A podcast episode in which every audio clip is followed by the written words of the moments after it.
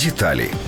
З січня минулого року, у відповідь на блокаду Криму з боку України, Росія почала обкладати митом всі продовольчі товари, що возяться з України. Це призвело до скорочення українського продовольчого сегмента на російських ринках. Проте певна кількість товарів з України в Криму є. Пише видання 15 хвилин. Потрапляють вони на півострів через дистриб'юторські мережі материкової частини Росії. Постачальники закуповують товари в українських виробників, після чого перепродають їх на півострів. За даними видання, продається в Криму продукція відомих українських торгових марок, серед яких мінеральні води, косметика та харчові продукти. Крім того, на півострові функціонує магазин відомого бренду українського дизайнера. Хоча цієї інформації немає на офіційному сайті. А також працюють магазини однієї з найвідоміших мереж супермаркетів, які змінили назву, але й досі підпорядковані українським власникам.